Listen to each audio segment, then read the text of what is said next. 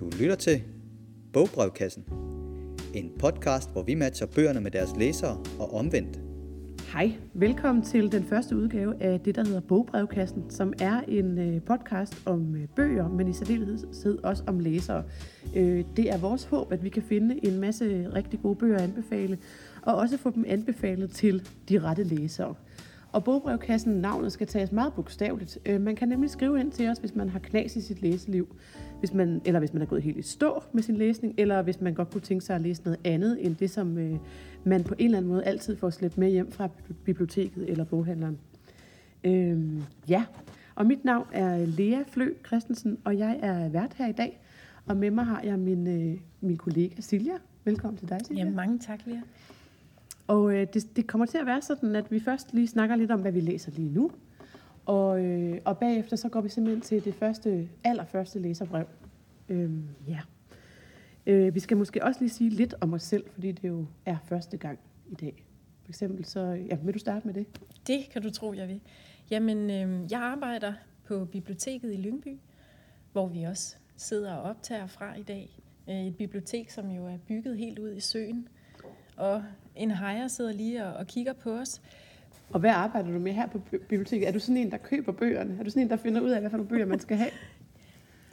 Begge dele. Okay. Ja, jeg både køber bøgerne og låner dem ud. Ja. Øhm, og er vant til, at folk spørger mig om, øh, om hvad, hvad, hvad de skal læse. Øhm, ja, men hvis jeg skal fortælle dig, hvad jeg læser lige nu. Ja, det må du bare gerne. Ja. Jeg læser en bog, som, som hedder Folket i træerne, og jeg er lige startet på den. Øh, jeg læste den, øh, startede øh, øh, på at læse den, da jeg kørte i toget på vej hertil. Og det er en debutroman af en forfatter, som hedder Hanya Yanagihara. Og de fleste kender hende nok fra, fra den murstensroman, som udkom for, for et par år siden, er det vel, som hed Et lille liv. Men øh, Folket i træerne er rent faktisk hendes debutroman. Den er bare først kommet på dansk nu. Og du må næsten ikke spørge mig, hvad det er, den handler om, fordi jeg er lige begyndt på den. Men øh, så vidt jeg er, så langt jeg er kommet indtil videre, er det en øh, Nobelprismodtager i øh, noget med, med øh, medicin eller biologi, eller som, som øh, på et tidspunkt øh, er blevet, øh, blevet beskyldt for øh, at have et, øh, hvad skal man sige, et lidt for nært forhold til de mange børn, han øh, adopterede. Han drog ud i verden og øh, skulle undersøge et eller andet med, hvorfor folk blev så gamle på en ø, og så øh, undersøgte han det, og det var et eller andet med en skildpadde, man kunne spise, og så blev, man sådan, øh, så blev ens krop ikke ældet.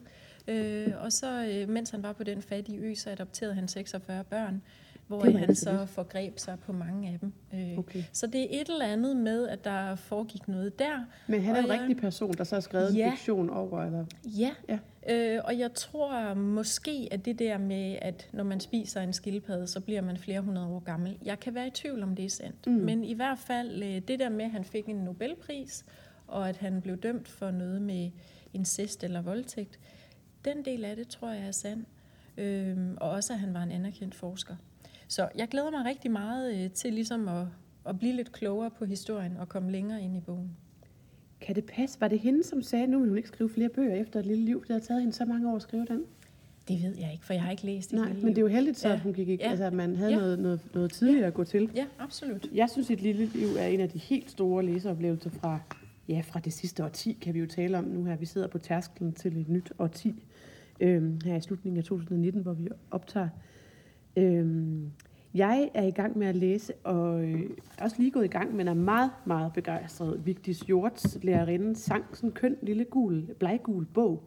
Øhm, Vigtis Hjort øh, er en norsk forfatter, som blev kendt for øh, et bestseller, en arv og miljø, som jeg ikke har læst faktisk. Men øh, nu stod denne her og var så flot med en masse sko udenpå, øh, på gul baggrund. Og øh, lærerindens sang, den har en meget, meget elskværdig hovedperson, som man møder hun på, på en dejlig årets første forårsdag, går hun til arbejde, som hun plejer at gøre. Hun er 57 år, og hun har overalls på, men hun bærer dem så flot. Øh, og hun er bare et behageligt menneske, som man virkelig gerne vil lære at kende. Hun arbejder, hun underviser i øh, skuespilstuderende, og hun er i gang med at, at undervise dem i en masse Samuel Beckett, som hun synes er en rigtig vigtig dramatiker.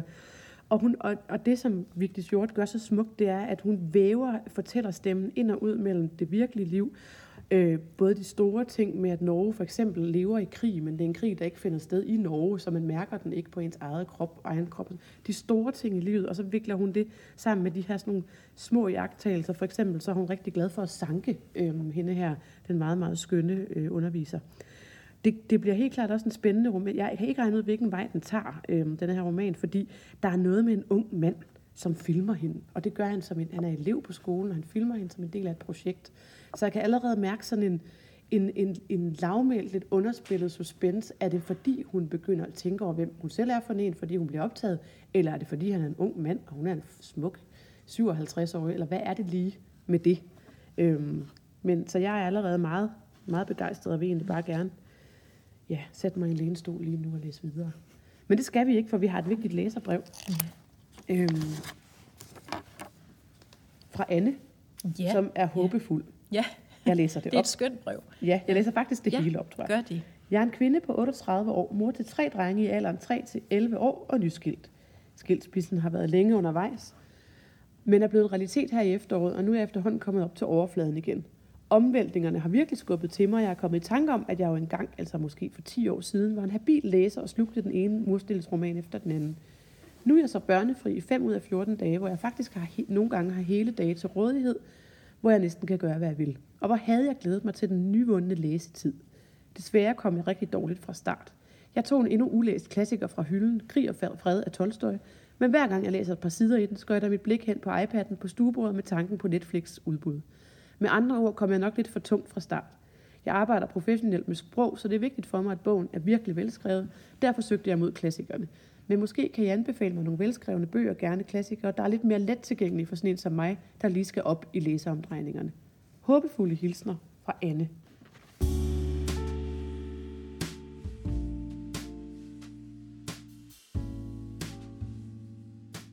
Ja, så altså, tak for det, Anne. Det var da et skønt, øh, skønt brev og et rigtig godt øh, spørgsmål, fordi man kender godt det der med, at man starter et forkert sted, og så mister modet. Ja.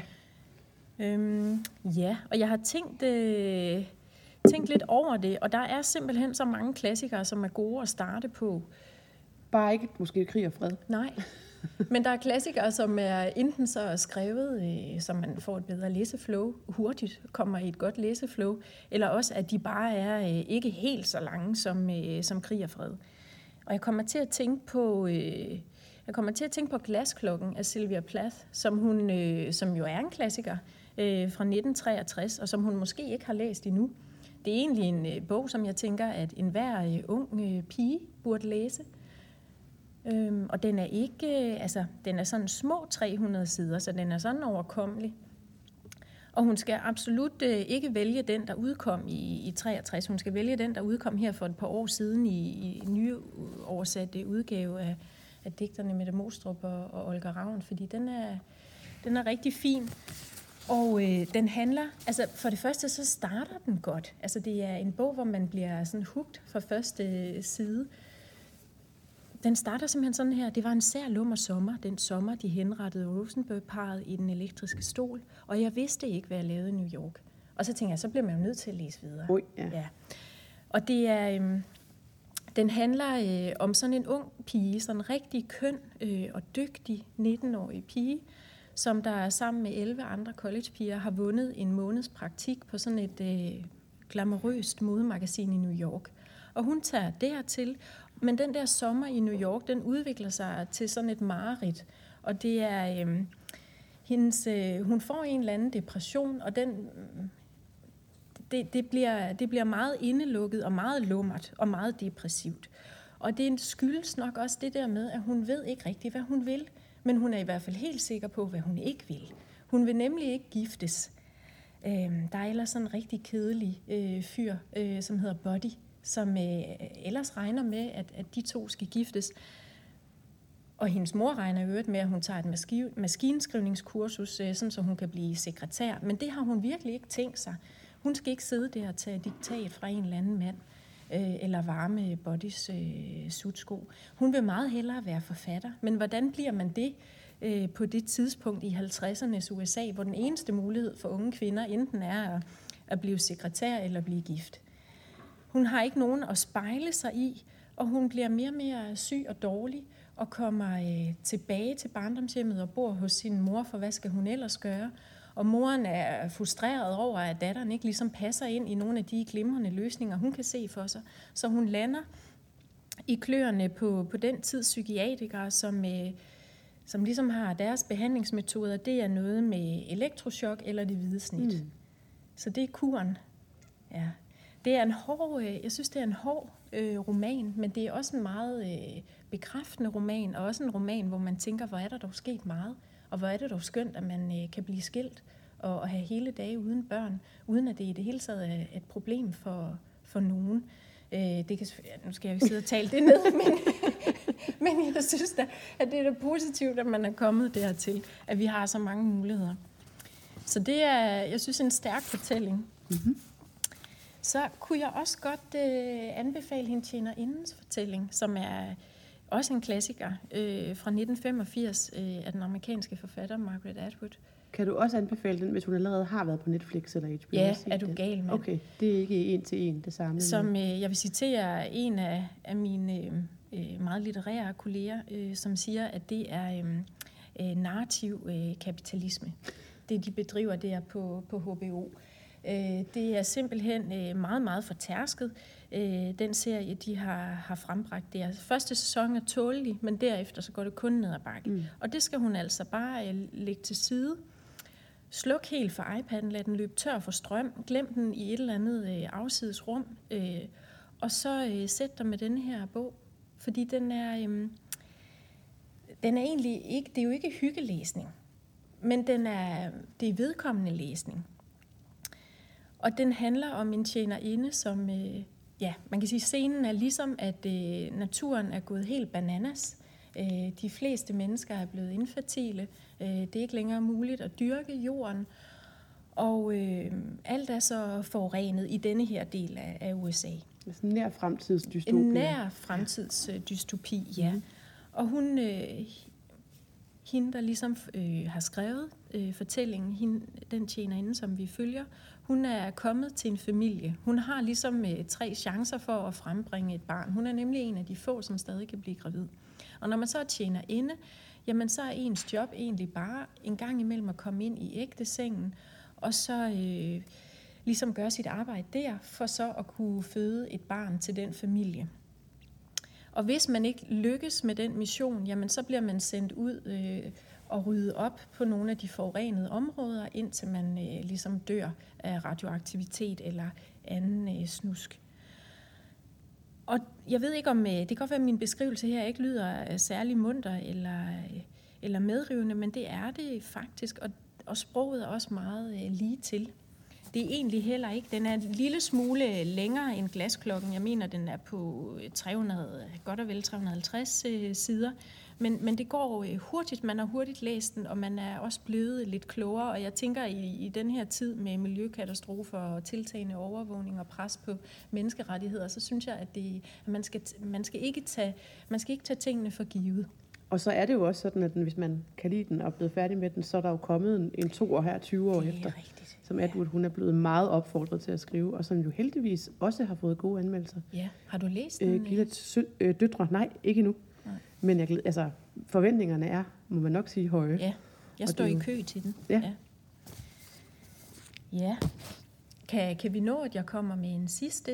Ja, altså jeg tænker umiddelbart, øh, at det, altså, det er jo to øh, lidt dystre sager. Er klassikerne sådan generelt lidt dystre, eller kunne der også være lidt mere sådan... Jeg kommer til at tænke på, sådan, hvis, hvis jeg var hende, kunne jeg måske ja. få lyst til sådan en, hvis man ikke har traumer fra gymnasiet, men sådan mm. en, den store Gatsby, Gatsby for eksempel af F. Scott Fitzgerald. Men er den ikke bare for sørgelig? Jo, men den er, den er jo også... Den, det synes du også. Jo, den er, lidt, men den er jo også... Altså, mund, altså, den er også munter undervejs, og det er et ja, dejligt ja. sted, og ja, ja. der er jo en masse smukt, smukt i den også, ja. synes jeg. Men jo, det er, det er så overordnet, så, hvad skal man sige, moralen er sørgelig og ja, sådan noget, men... Ja. Ja, jamen det er også rigtigt. Men det er måske de klassikere, de har noget alvorligt på, på scene. Det har de tit. Ja. Men, øhm, hvad, er den, hvad er den tredje? Ja. Er den også, øh... Jamen, jeg, jeg har stået og vaklet mellem to. Ja. Øhm, og, og nu kan jeg jo godt se, at jeg, at jeg føler, at jeg svarer forkert her, fordi jeg var egentlig landet på, og så ville anbefale Frankenstein, altså som Men jeg kan godt se, at så bliver vi ligesom i det dystre. For jeg havde også tænkt på at anbefale hende Orlando. Øhm, af Virginia Woolf. Af Virginia Woolf, ja. som er fra 1928, og som er et festfyrværkeri af en bog. Ja. Med øh, Orlando, som har meget smukke læge. Altså det synes jeg virkelig, man skal prøve at lægge mærke til. Beskrivelsen af de smukke læge. Ja. Og, øh, der bliver ikke givet nok opmærksomhed til unge mænds øh, læge. Eller kvinders. Eller kvinders. Ja. Men, men, men Frankenstein er altså også en, en glimrende bog, og den er fra Du kan ikke sige noget om de smukke læge, læge uden lige at forklare lidt mere om Orlando. Orlando, han er øh, en adelsmand, øh, og da han er 16 år, så bliver han ansat ved, øh, er det dronning Elisabeths hof? Det kan jeg faktisk ikke rigtig huske, det er det nok. Og øh, der er han så i en årrække, hun er nok måske lidt hemmeligt forelsket i ham, det tror jeg. Han, han er, sådan han er rigtig, yndig. Han er yndig, vældig yndig.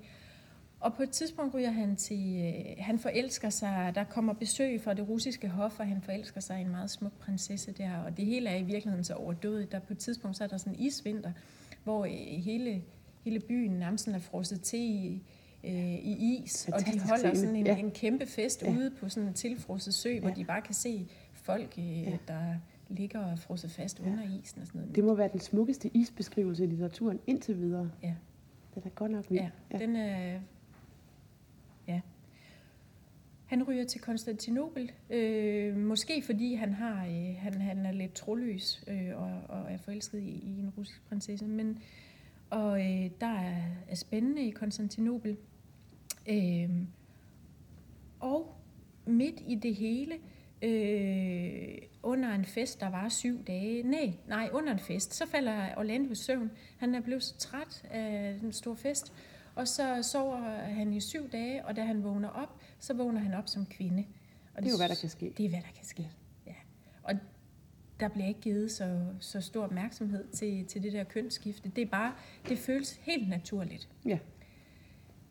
Det synes jeg er øh, en dejlig sådan queer roman. Ja, det er dejligt underspillet. Ja, så, så bliver altså. Orlando bare en hund, og så er det ja. sådan, det er. Ja, det fungerer fint. Det fungerer godt. Og Orlando bliver jo også et par hundrede år gammel. Der er jo sådan, i forhold til Wolfs andre, altså det, denne her er jo sådan lidt en enfant terrible i hendes forfatterskab. Den er mere mærkelig, og den er mere vild, ikke? Mm. Men altså sprogets virtuositet er jo højere end nogensinde nærmest i den her bog. Det må man sige. Der er ja. heller ikke redigeret særlig meget. Det jeg. kunne jeg ikke forestille mig. Det er en selvudgivelse. Men den er god, og den er sjov. Mm. Må jeg sige lidt om Frankenstein? Ja, her til sidst kan du godt ja, lige... Bare lige ganske ja. kort. Det er jo Mary Shelley, der skrev den i 1818. Og den udkom jo under hendes mands øh, navn, øh, Percy Shelley. Fordi han var digter, og han udgav bøger. Og det gjorde hun jo rent faktisk ikke. Hun var datter af Mary, Woll- Mary Wollstonecraft og øh, William Godwin. Et meget aparte par i den tid, som øh, ikke var gift, fordi at, øh, de ligesom syntes, at det var dårligt for kvindens stilling.